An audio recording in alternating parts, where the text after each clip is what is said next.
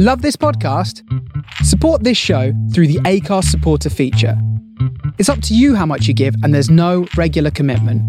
Just hit the link in the show description to support now.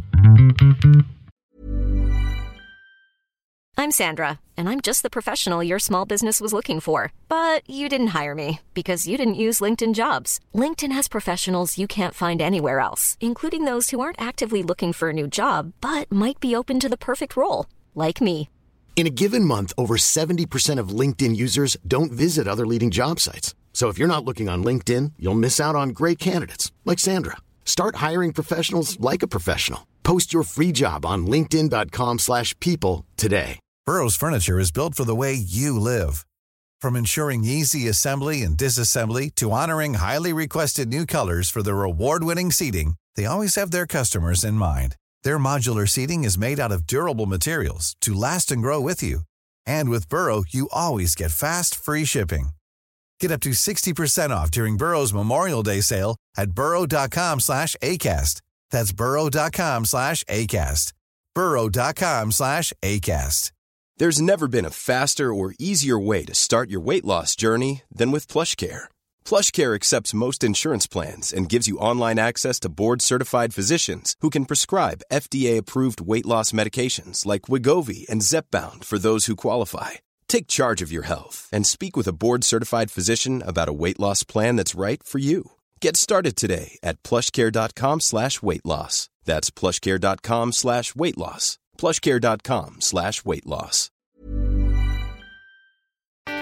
Hello, I'm Mayhem. Hello, I'm Chaos. And, and our, our happiness is egg-shaped. Happiness is egg-shaped, and love's a circle with no end. God, God talked about this last night, and he said happiness is egg-shaped. Hey, um, happiness is egg-shaped. Happiness is egg-shaped, and love's a circle with no end. Hello and welcome to the Happiness Is podcast with me, your host, Bruce Aitchison, and I am very excited today to have a mate, actually, somebody that I've got to know over the last few years, former Scotland international and try-scoring machine, and a man who is absolutely mad as a box of frogs. But having played for Harlequins down south and with Quins in the Prem final on Saturday, who better to come and give us a bit of totally ill-informed insight? The one and the only, the mad Dutchman, Mister Tim Visser. What an introduction. Does it get crazier than that or not? I think ma- mate's probably a big word, but yes, we know each other yeah, relatively okay, yeah. well. Do you know, I hesitated over that one. I thought, I wonder where to yeah, go with that, because it makes nah, me sound like a competition winner. Yeah, that's nice. I like it. So, you are the crazy Dutchman. Have you been watching the football? Uh, no, actually, I haven't. I'm not a huge rug- uh, sorry football fan. Uh, I am a bit of a rugby fan, um, but uh, I've kept an eye on uh, the Scotland scores, obviously, and uh, the Holland scores because I'm obviously fairly divided. I actually would always support um, Holland in football because they are just so much better, uh, and I would always support um, Scotland in rugby because they are so much better. Um, so, but so yeah, you're a glory hunter. You're a glory hunter. I, yeah, one hundred percent. I mean, I've always been a glory. I mean, I think I thought you'd know that about me by now. Um, yeah, I think Holland, from what I gather, are doing really well, and Scotland are struggling. Is that right? Yeah, that's right. But who, we're not, we're not here to talk about that. No, I just we'll thought you might that. you might be able no. to dazzle me with a bit of Johan Cruyff, Marco no, van Basten nothing, knowledge there. Nothing. No, nothing. Nothing. Sorry. And life now, rugby's finished. What do you find yourself doing and filling your hours with? Looking at the ceiling a lot of the time. uh, no, I do. I'm a property developer nowadays. Uh, so we do, at the moment, we're doing commercial conversions. So uh, sadly, a lot of um, restaurants and bars are going bust. But uh, good for me, we are turning them into beautiful apartments. And, um, you know, with there not being enough um, places to live for people still in the U K, uh, I think it's actually a, quite a noble goal. Yeah, okay. Yeah, yeah, okay. We've got our modern-day Robin Hood right here. There we Tim go. Visser. Giving it to the poor. There we go. No, uh, absolutely not. But no, it is um, it is quite cool because there is a lot of uh, you know nice commercial spaces, spaces in the Edinburgh city centre, which uh, sadly just aren't sustainable. And, um, you know, we need more place for people to live. So we get to turn these uh, beautiful, uh, sometimes listed buildings uh, into or back into uh, nice apartments and houses and whatever else. So it's um, it's sometimes really good fun when things are done, and it's sometimes really horrible when you come in and it is disgusting in there. Have you got a hard hat and a high-vis vest? I had a hard hat, but they didn't fit on my dome very well, so I got rid of that pretty quickly. Um, the the vis, the, the vests don't make much of a difference either. The, the guys are running around me, breaking stuff down, and I'm standing there, and they just they basically tell me to go away because I just stand in the way.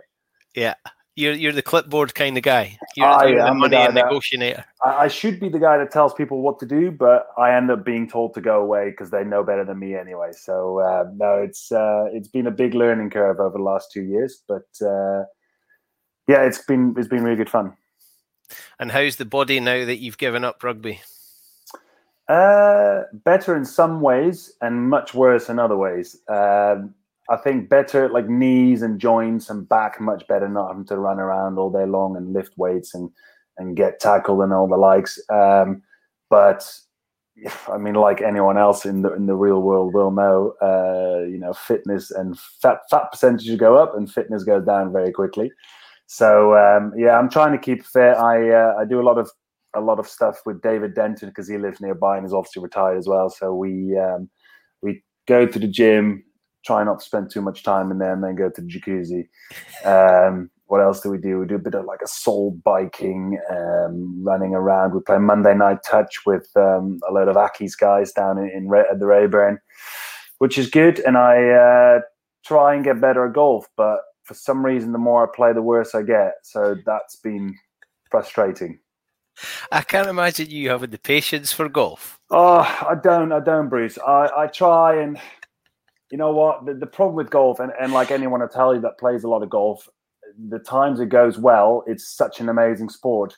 But then you automatically think you're good at things. And I think as an ex-sportsman, having always been good at sports, you know, you then think, well, I've nailed it. I'm awesome. And then the next time you play and you literally lose nine balls. And, you know, I've been wanting to throw my set in the lake at one point. I was like, this whole thing's going in the water. It's going. I didn't care. It was new. I was like, I'm going to break this one over my knee and I'm going to chuck the whole thing in the water. And luckily, then then stopped me. But um, no, it can be uh, can be frustrating. Do you miss rugby? No, not playing it. I um, if I look at rugby now and I see people, especially wingers, get smashed on short lines, I think, God, I don't miss that at all. Um, but uh, I actually, it, it's quite funny because when I was playing, I never watched rugby. I hated watching rugby because I was doing it all day long. Um, but now that I've finished, I've kind of turned back into a rugby fan again. So I love going uh, to Murrayfield and, and seeing Scotland play when that was still possible. Uh, and now that the, the Edinburgh Stadium has been built, um, that's obviously really exciting. I can't wait to, to go um, to go down there. Um, and you know, I would have loved to go to, to the Quins final uh, this weekend, obviously, as well. So do you keep in touch with the boys at Quins? Yeah, I do. I'm still in a couple of WhatsApp groups with, with the majority of the boys. Um One's aptly named Ibiza, one's called Wine Club, uh, and there's another one called James and James, which has got James Hall and uh, Jamie Roberts in it. Um, so yeah, I speak to them. I speak to them actually really regularly. There, there's a tight group of friends from there. You know, Chris Robshaw and uh, Danny, uh, Danny Care, uh, James Hall, Jamie Roberts, uh, Ben Tapwai, who's actually just leaving now at the end of the season. Um, And we all, you know, still keep in touch, uh, you know, and I think we probably will do for uh, for the next part of our, our lives. And James Wallace just moved back to Australia, so that's complicated things slightly. Jamie is back in Wales, but he's up here this weekend for um, the Lions game. So I'll see him. Uh, and then I've gone to see a load of them a couple of weeks ago when I was down in... Uh, when I was down in London for, um, for some work. So uh, it's... Uh, No, we yeah, we keep in touch, definitely. And Chris Robshaw's got another sore one at the weekend. Yeah, I spoke to him. He's pretty gutted. I think they've got three games left. Uh, he obviously got. I think he got injured in the first game over there because he's yeah. at San Diego and uh, popped his shoulder out, which I don't think he's ever done before, as far as I know. Um, and then obviously got back for the last couple of games and then yeah, done it again. So I think he's now um, going to rehab, then come back for a couple of months, and then he's going back out there because he's got another um, he's got another year with him. Looks like life's good, and now he's a dad. I know. I saw him at the at the baseball the other day. Didn't look like the worst place to be. All I can see is I think I think he was going over to San Diego, um, obviously for pre-season, and then it turned out that because of COVID, they based them all in Las Vegas. So he did the first couple of months in, in Vegas. I mean, just mad. And then um, he's now in, in, in San Diego. Uh, he's been up to L A and, and San Fran and God knows where else he's been. But um, as far as I can see, restrictions are a lot lighter in uh, in the West Coast of America than they are here. And uh, yeah, they've been having a lot of beach fun, which we haven't in Edinburgh. So is the is the WhatsApp chat any of the boys fishing for a for a gig in the States? Yeah, I think there's been a, there's been a bit of that from Danny Care. I saw um, I saw he had a bit of a flirt with uh, one of the um, M L R teams on on Twitter. I don't know which one it was, and I saw um, Marler Marler had something similar. There was a bit of a joke going around, but yeah, I mean, I think from from hearing from the boys that are out there, it, it's actually really good fun. I think um, you know they're playing free flowing rugby. Um, the, there is actually quite a lot of good players out there. So the standard's pretty decent, um, and you know you get to live in places like San Diego, uh, you know, L A, New York, Boston. So pretty, uh, pretty cool stuff. Um, so yeah, I, I think would I have wanted to do it after rugby? I think if it was in the place that it was in now a couple of years ago, yeah, I would have definitely given it a, a good thought. You know, do six months out in America for a bit of crack with the family. Yeah, yeah, why not? Why not? So Quids this weekend, you're saying you wish you were there. I think only ten thousand yeah. in an eighty thousand seater stadium, so oh, it's going to be right. a bit weird. But uh, they were, so, I mean, what a comeback. Just ridiculous oh. comeback.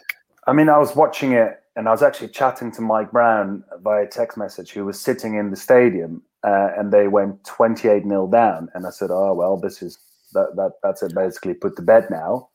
And he sent me like, you know, like the, the, the eyes, the the ones where you're like, mm, I don't know, you know, kind of maybe.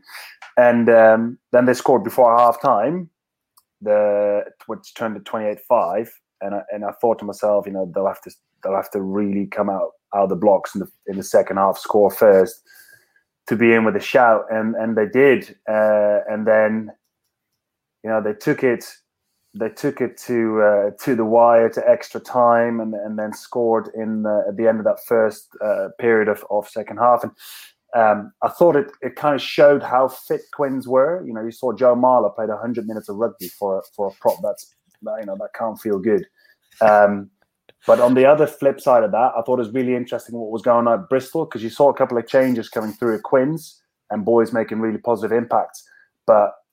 The, the the Bristol hooker, I think it was Thacker, was literally almost walking sideways. He was so stiff, couldn't even get to a scrum at one point, and they were refusing to take him off. I don't know who was on the bench there, but someone was not getting a lot of uh, the, the bench at, at Bristol weren't given a lot of confidence, I thought. And uh, yeah, it was a shame to see, but great, great for Quids. Have you ever been part of that where a halftime changing room has completely changed things? Uh, yeah, I think, I, oh, oh yeah, of course, I think any player will have been, um, but always in, in different ways. Coaches do it in different ways. I think, um, you know, Lamb uh, obviously said a couple of weeks ago, I think that when they came to Quins, he said, oh, you know, guys, if you, if you guys don't want this, just jump, hop on the bus and we'll go home kind of thing. And that sparked a reaction, and Bristol were better in the second half. But, you know, I've had it in all sorts of different ways. Um, you know, Vern Cotter just, just, going through us like properly, and the thing with Vern always was he he would he talked really quietly, which kind of you know he almost almost whispered sometimes, which made everyone listen. It was obviously some sort of thing he did, and he started. I think it was against it was against the U S A in the World Cup, and we were um, we'd squandered a couple of try scoring opportunities, and um, at half time he he started by whispering. And then literally out of nowhere, he just erupted and started going through us badly. And it got a good reaction because we put him to bed straight after this, the, straight after the um, the break. But uh, yeah, can be really interesting. So what what happened with Quins? Have you got any insight? Did Brownie give you any insight? What happened? Was it no, a quiet whisper? I, I was it? Um, I, I mean, I think they just kind of said, "Well, listen, this is uh, this is it." You know, like we either roll over and, and it's going to be a big old tennis score, uh, or um, sorry, a cricket score, or um, or we we we go for it. We give it all we've got, kind of thing, and then uh, we see where we can get, and and we try and get ourselves to our first final in. God knows what, ten years, seven, eight, seven, ten years, I don't know how long it is. I think it's two thousand twelve and they won it. Um, so, uh, yeah, it all, whatever happened in there obviously didn't trick. So who who do you look at and think, I wish I was playing with them? Are there any of the players that excite you? Uh, at Quins? Yeah. Uh, I mean, still Danny Care, you know, still running the show, really. Uh, Marcus Smith, having stepped up so much, since, even since I left, he was already well established at that point. He's just getting better and better and making better decisions on the ball. Um, I mean, who else? Uh, I mean, there's there's a lot of good players in that team. You know, that, that little nippy uh, fifteen Green is just, he, he ran about one hundred sixty-eight meters on the weekend, which, uh, which again is... It's crazy, and and even crazier that he probably wouldn't have played if Brown wasn't uh, suspended. And the coaching team at Quins is pretty special now. Yeah, I think uh, you know the funny one with with Millard coming in as um, as general manager at the time. He he was obviously a bit of a, a Scott Johnson figure, or that's how I saw it. You know, very very very Australian, um, but you know, good. Really, I thought he was a really good guy, um, but he wouldn't really. Uh, do anything day to day with the team. He was just there behind the scenes to make sure everything was getting sorted, a bit like Scott did as, as technical director at the S I U and now at Australia, I guess. Um, but with Gustard, uh, you know, getting the boot, uh, there was obviously a need for him to step in, and I guess it just shows how good of a coach he is. You know, he's got a he's got a real good relationship with the team. I think um, you know the way that they've been enlightened to play. Uh, I also think Nick Evans has probably got more freedom since Gustard has left and, and is able to put a bit more of his mark on the on the team. And if you see some of the, the free-flowing rugby they're playing, that that's really working out. Um, and I think it's probably like that for the majority of the coach. I think Bom, Bom is obviously doing a good job with the scrum uh, and Flannery is running the line-out uh, pretty well because I think their, their percentage in the line-out was one of the highest uh, in the Premiership at that point. So it's just all kind of clicking. It's just... It's a real shame that it happened after Gustard left because he was, in my opinion, actually quite a good coach. So do you think they can win it on Saturday? Do you think it's it's realistic? I don't know. Like, I would like, obviously, I would like to think so because I would love for them to win it. I think it'd be absolutely brilliant, you know, where they've come from this season and to the, push their way into a final with a, an extension in the semi and, and whatever else went on in that. Um, but I think I'm worried that that semi-final is going to play its role in the final. You know, we've we've seen Marler play uh, one hundred minutes after flying over to the game in a helicopter because his fourth kid was born like twenty minutes before kickoff or something like that. Um, you know, we've we've seen not that many changes. Smith's played one hundred uh, minutes. Uh, Care, I think, came off with ten or fifteen to go, something like that. Um. So I'm worried that Quins have had a much harder semi-final than Exeter have had. Um, and I also think Exeter is a completely different opposition compared to Bristol. Bristol weren't that good in defence. Exeter are very polished in defence. They're very good ball in hand, but they can also do the dirty work that, you know, the likes of Saracens and... Um, Leicester would have been good in traditionally, you know, close to the line. They start picking and going and they can finish stuff like that. But then suddenly it zips out and they're dangerous out wide as well. Um, so I think they're a bit of a complete team. So, you know, do I think it's realistic that Quins are going to win? Probably not. But then it also completely suits Quins because it's just a one-off game. It's cup rugby. They can throw everything at it. And, and we've seen that when they do, they can come back from twenty-eight nil down, which... You know, shows how good they can be ball in hand. How much do you and your ex-pro mates discuss referees? Because on Saturday, Chiefs could get a red card in the first minute for a high tackle and all of a sudden the ball is in Quinn's court. Is that is that a topic of conversation? Uh, yeah, as and when it happens. Um, there was a lot of swearing going on during the Six Nations. I think um, it's just tricky because I think as a, an ex-rugby player, you know how things happen on the pitch and, and that we almost instantly know whether there was intent in something or whether there wasn't. And I think I think spectators can can see that up to a certain amount. Um, and I think referees can see it as well. But I think referees' hands are tied nowadays. It's it's become a complete legal tussle between what a referee sees on the pitch and what he's been told to do by World Rugby. And, you know, we saw it during the World Cup in Japan where they cracked down on um, uh, players in the air, right?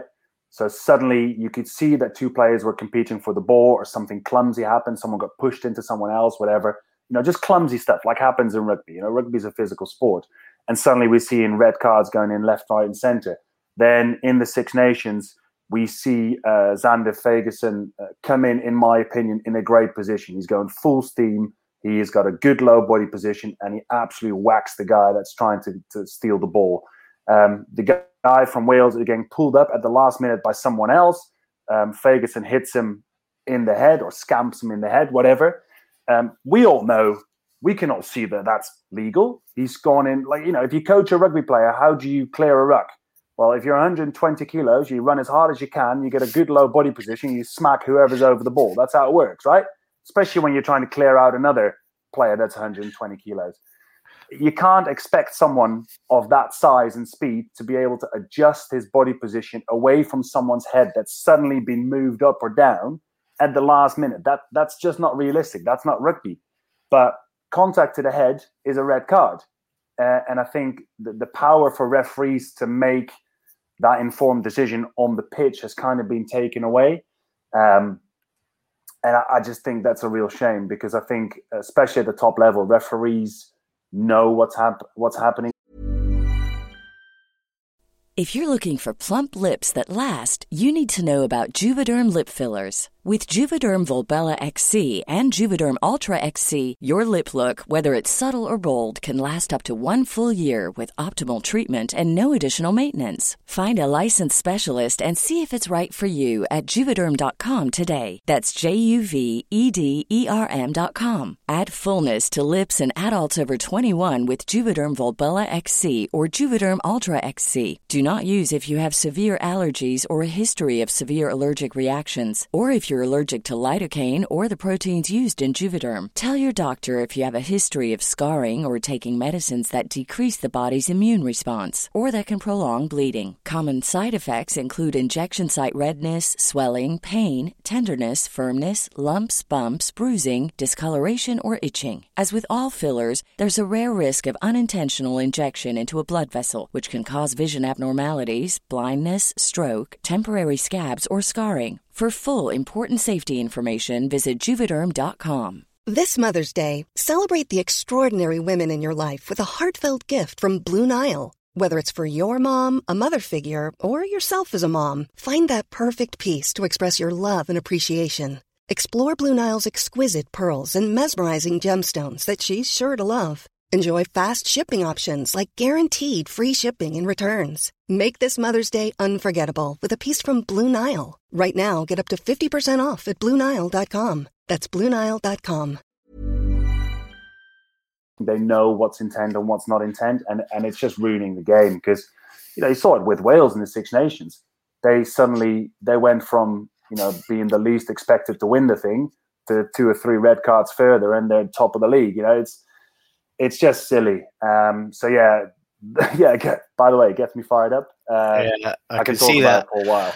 It, well, the, then the next bit to that is the bans. I see one of the Scotland under twenties has picked up a three-match ban for getting a red card against Ireland, and that's his World Cup over. And you think, is that the best punishment for a twenty-year-old kid to miss on that chance? But yeah. anyway, that's that's a whole other issue. So, Quinn, sounds like it, it meant a lot to you. How does that happen in pro sport? Surely that's just your employer and you're an employee and you do as you're told, but it sounds like there's a big sense of belonging to Quinn's.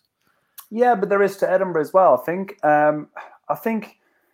Yes, rugby is a sport. It's it's a it's a job. Sorry, uh, and you know we get paid sometimes a lot of money to play somewhere, and that's how affiliations start. You know, in the end of the day, you got to do what's best for you and your family. It's a short career. Blah blah blah blah blah. But um, once you get somewhere, you know you know whether you like it, you know whether you like the people, and whether you're having a good time or not. And you know, I obviously had a great time at Edinburgh for a number of reasons. Uh, but when I came to Quins, um, I just really clicked as well. I think the players that were there, you know, I arrived at the same time as James Hall and Jamie Roberts, so that kind of created a bond. Um, but we fitted in really well with uh, the way uh, Quins wanted to play and their ethos at the time. Uh, but there was also just a really good group of guys, you know, I think uh, all the way from established internationals to academy boys, um, everyone was just really easygoing. Um, there was no real sniping. There, there wasn't any looking up or down or or anything like that. So uh, everyone was just just really enjoying themselves for the uh, the majority of the time. How does it come about then? You're playing at Edinburgh, uh, international rugby player. How do you end up at Harlequins? Well, nowadays everyone's got agents that r- rummage around and, and find the best club for you, I guess. Um, I was at Edinburgh. I'd just come out of a, a long three and a half, four year contract. Um, I was playing under Solomons, who had decided that Edinburgh should not be playing rugby anymore, but should just be kicking it away the majority of the time. So I was standing on the wing, you know, not doing a whole lot, just chasing kicks. Um, so I thought it was time for a change. Uh, and yeah, I mean, your agent starts looking around, which clubs are looking for wingers, start speaking to them. And um, yeah, Quins were interested. So I flew down to Heathrow, met Conor O'Shea, had a great conversation with him, uh, you know, felt like what they were trying to do would suit my style of play. Uh, and yeah, that's that's that's basically what happened. Um, and before you know it, you're you're in a World Cup with Scotland, and then afterwards moving straight into uh, into Surrey. And Quins is a, and and the teams in the English Premiership are clubs. They've got a home that they, or most of them have got a home that they've had for a while. They've got a fan base where people's dads and mums and grandfathers and grandmothers were supporters. So there's a there's a real loyalty. What's the atmosphere like there? Yeah, it's. I think I didn't realise how big the brand Harlequins was until I got down there. You know, they've. The, the place is sold out every game. It's always full, you know, whether you're playing in a European Challenge Cup against a Romanian team or whether you're playing against Sarries on a Friday night. It, it's always rammed. Um, the support is is incredible. Um, you know, we were filling we were filling Twickenham Stadium for our big games on Boxing Day. So uh, that kind of shows, you know, having eighty-seven thousand people there for for a club game is is immense. But but also, um, you know, everywhere we went, because we were doing pre-season tours uh, all the way from Germany to San Francisco um, and Amsterdam at one point, actually. But there's there's always people. I may have played a part in that. Um, there's always people wearing Quins shirts wherever you go, uh, and I think you don't realise how big of a, a traditional name in in rugby Quins is. It's a bit like you know like Leicester and um Bath um uh, but it is it, it is so much bigger than you could imagine from being in the rugby bubble up here in Scotland, um and then with that comes the fact that some of these clubs are um so well established. They've got such good training grounds, such good facilities, and and you know, to be blunt about it, so much money that um everything is so incredibly well arranged. Now luckily I was obviously used to that, having been part of the Scotland setup for a number of years, but a lot of these Premiership clubs are very similar in setup to what uh, a Scotland rugby camp would be in terms of staff and facilities and whatever else. So you're extremely well taken care of. So how do you how do you treat a game at a capacity Twickenham when you could have been up at Kingston Park on a Friday night playing against the Falcons? Do you prepare differently, or is it just another game?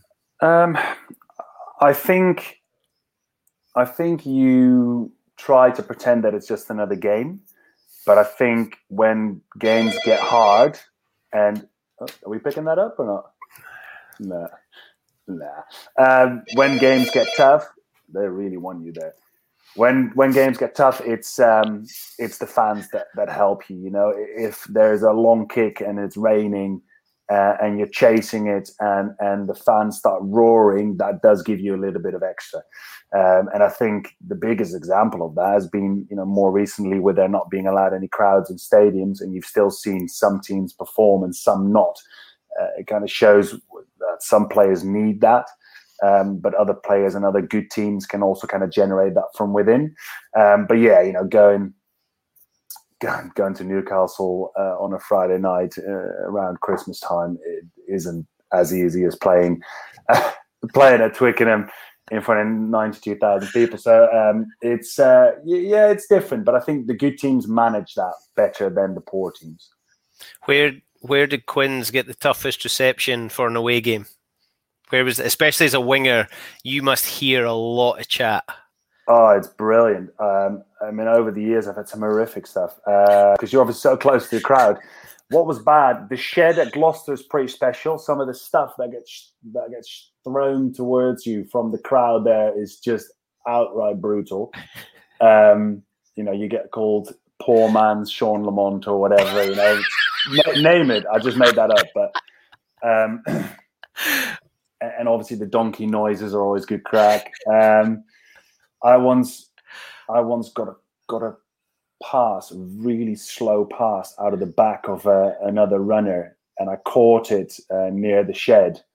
And their winger, a guy called, I, thought was, I think he's called Davy Davy Haluafia, something like that, some some Tongan monster, just completely spotted me and absolutely smoked me. And, and on the floor, I managed to get the ball back to my side.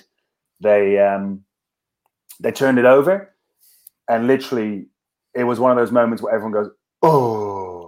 and I'm lying there on my back, and I've been literally emptied. And I'm I'm trying to get up, and I've been banged so hard that I'm bong-eyed. So I, so so I can't see straight. I don't know if you've ever been hit so hard that you can't see straight, but but my one my eye is looking that way, and the other one is like blurry, so I can't see I can't see anything. And in my head, I'm like, right. Just get up, walk off, and pretend nothing's happened. And I'm walking off, and I've walked straight into like Chris Robshaw or something like that, like head on head. I'm like, oh, sorry, sorry. And I'm walking the other way, pretending to be normal. And literally, I stood on the wing, and the game was about to resume. And I remember saying to the physio, I was like, I can't see. And he's like, what do you mean? And I went, I can't see anything. It's like, well, go down on one knee then, because they're about to start again. And I was like, no. I was like, no. I, I, so I didn't know what to do. And literally, luckily, something else happened. The scrum didn't restart. But after about a minute, literally, my eyes started going, mm, and kind of went back straight. And honestly, I was, I've never been that bad. Um, but yeah, obviously, some of the some of the rubbish coming out of the shed wasn't didn't help me at that point. Where did you like going to play? Where where was where was good for you? Bath. I always liked Bath. Um, I don't know, for some reason I always played well there. I think we always had good weather there. We were playing a Saturday at the rec, always good weather. And um, I used to score uh, for some, like there's always stadiums where I think you score tries and then that becomes a nice place to go as a winger. So then you start scoring more tries. Um, so so the Bath was always one for me. Um, where else did I like? Uh, when I was at Edinburgh, I used to love um, the Cardiff um, City Stadium when they played there. Because the, the grass was amazing, the, the stadium was perfect, you know, no wind. Um, it's very similar with the Ospreys one, you know, the, the Welsh football stadiums that they started using I always quite liked. Um, but what did I not like? We played Thoman Park once, and I know it's meant to be amazing, but it literally looked like they'd had the, the sheep on it for two weeks previously. There was just holes everywhere. It was brutal. Um, But there's obviously some amazing places that, that we've been to. I, I mean, the most amazing place still I think I've ever played rugby is, is the Stade de France. It's just so huge and it is so noisy. Um, I think after after Murrayfield, that would have that was probably my favourite place to play. And when you were playing for Scotland, coming from Holland, was the was the whole of Holland supporting Scotland? The whole of Holland was in Murrayfield. No, it was you know, it was actually quite extraordinary because. By the time I started playing for Scotland, a lot of people had caught on to the fact that I was playing professionally in, in Edinburgh. Um, so we started getting, you know, school trips and um, rugby trips to Holland. So every home game, there would always be you know, thirty, forty Dutch supporters, which was amazing. Um, and then I remember I, I made my debut against Fiji over in Fiji, which was, you know, the middle of the night over here. So no one really picked up on that. But my home debut was against the All Blacks. And I remember driving into the stadium, um, as the bus always does. And I looked out the window and there was literally about a hundred Dutch people all in full orange with like flags and stuff, which was uh, which was quite amazing. But yeah, there would always be a lot of Dutch people at the international games, you know, Six Nations games and autumn internationals, because it, it's such a short flight, and um, th- there is no professional rugby in Holland. So it's such a, an easy opportunity for them to catch top flight rugby. So how did you get started in rugby? Yeah, my dad always played. So I, I grew up around our local rugby club. Uh, my dad played, both my uncles from both sides of the family played. So I, I think I was I was always going to play um, going to play rugby, but rugby was um, in the nearest town, which was about half an hour away from where I lived. And my mum always played netball when she was younger. And netball in Holland is, is called korfbal. It's a it's a mixed sport. And um, we uh, my mum, I think when I was sort of like six years old, five or six, she's like, "Oh, just go and play korfbal because it's in it's in the village. You can just go to training on your bike and stuff."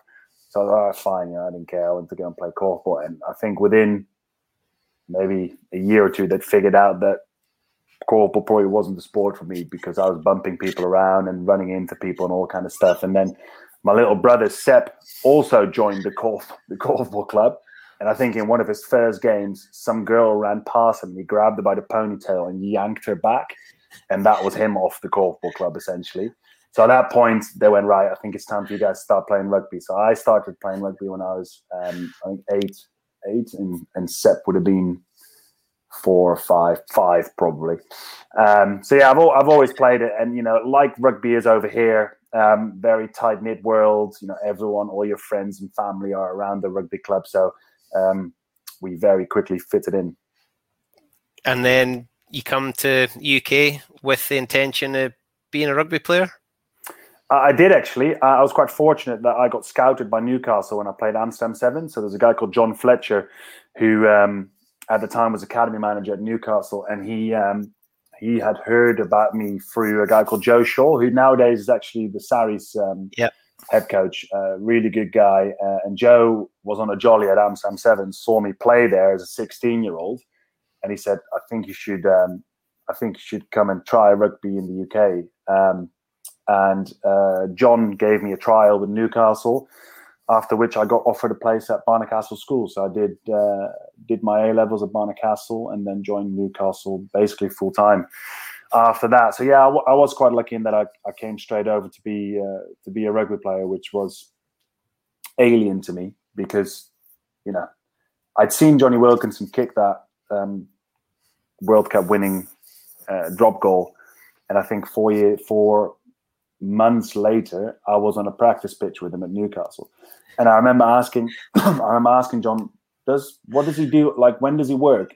When does he go to work?" And he's like, "No, no, this is Johnny's work. Like, these guys don't have a job. Like, they're professional rugby players." I was like, "Oh," I was like, "Wow, that is that sounds amazing." um, it was just really alien to to me, and um, yeah, that's that's uh, that's kind of how it how it flowed, and then after five years with Newcastle, I, Andy Robinson signed me for Edinburgh and then immediately moved on as Scotland coach. Andy never coached me at Edinburgh. Um, Rob Moffat did, which, again, amazing coach, probably one of my best coaches, just like John Fletcher was, very hands-on with uh, with the players, great guy. And um, then uh, a variety of coaches at Edinburgh, none of, none of which were very good in my opinion. Um, but, uh, yeah. Andy gave me my uh, gave me my first uh, cap for, for Scotland, and my second, third, and then after my fourth, when we got beaten by Tonga up in Aberdeen, Aberdeen, I think it was. That was one yeah. of the darkest days of my life.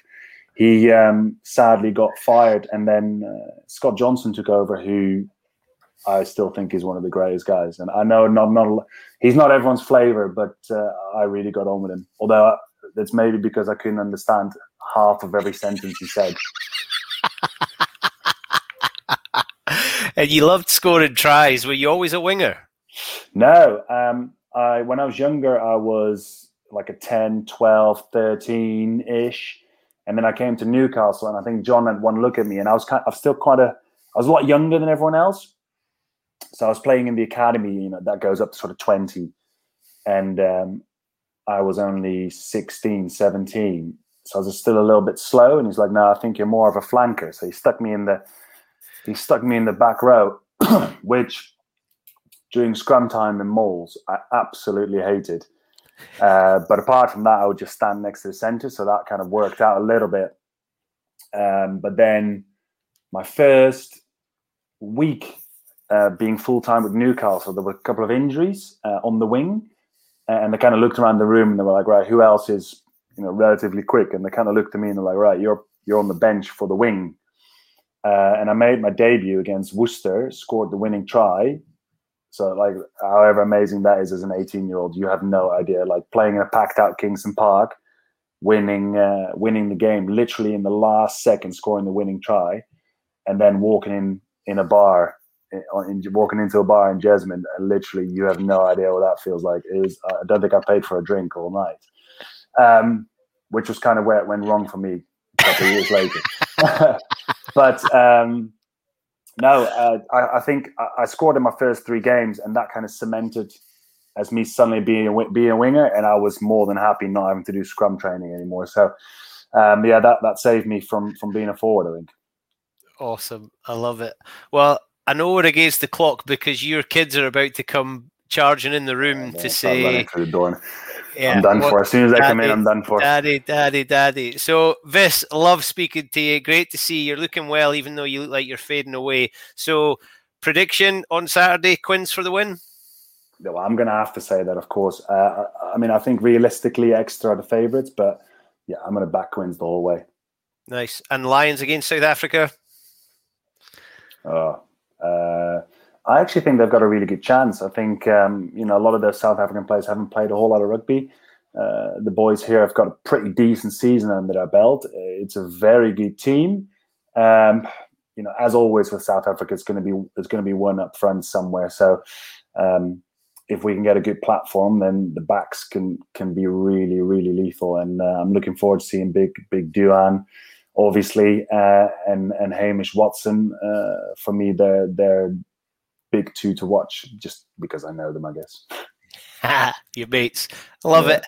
Vis, thank right. you, sir. Great to see you. Enjoy the weekend. Thanks for having me, mate. Bye-bye. Speak to you soon. Bye-bye. Love speaking to Tim Visser. As I said, mad as a box of frogs. Lots of stories to tell. Tries he's scored, places he's been, and he keeps doing it all with a smile on his face. Looking forward to seeing him in person. Well, his happiness, I think, is egg-shaped. It sounds like Quinn's made quite an impression on him. It'll be interesting to see how the weekend unfolds after that unbelievable comeback against the Bears in lots and lots of minutes. And Joe Marler must have had the week off to prepare for the final. I hope you've enjoyed listening to Tim. I certainly enjoyed speaking to him. You can catch us on Acast, on Spotify, and on Apple. Tune in, give us a subscribe, give us a review, tell your friends, share and tag and do all those things. You can also watch the video on Facebook and YouTube, and hopefully we'll see you again because we have got some more fantastic guests. And stay tuned because we have an enormous announcement coming very, very soon.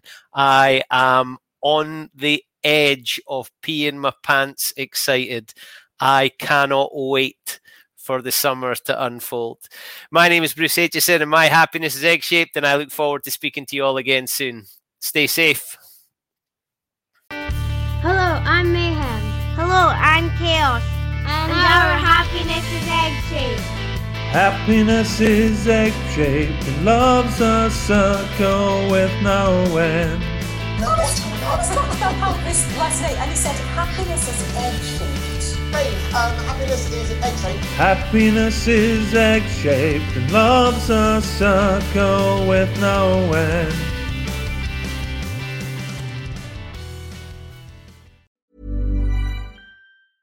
A lot can happen in the next three years. Like a chatbot may be your new best friend. But what won't change? Needing health insurance. United Healthcare Tri-Term Medical Plans are available for these changing times. Underwritten by Golden Rule Insurance Company, they offer budget-friendly, flexible coverage for people who are in between jobs or missed open enrollment. The plans last nearly three years in some states, with access to a nationwide network of doctors and hospitals. So for whatever tomorrow brings, UnitedHealthcare Tri-Term Medical Plans may be for you. Learn more at U H one dot com. Even when we're on a budget, we still deserve nice things.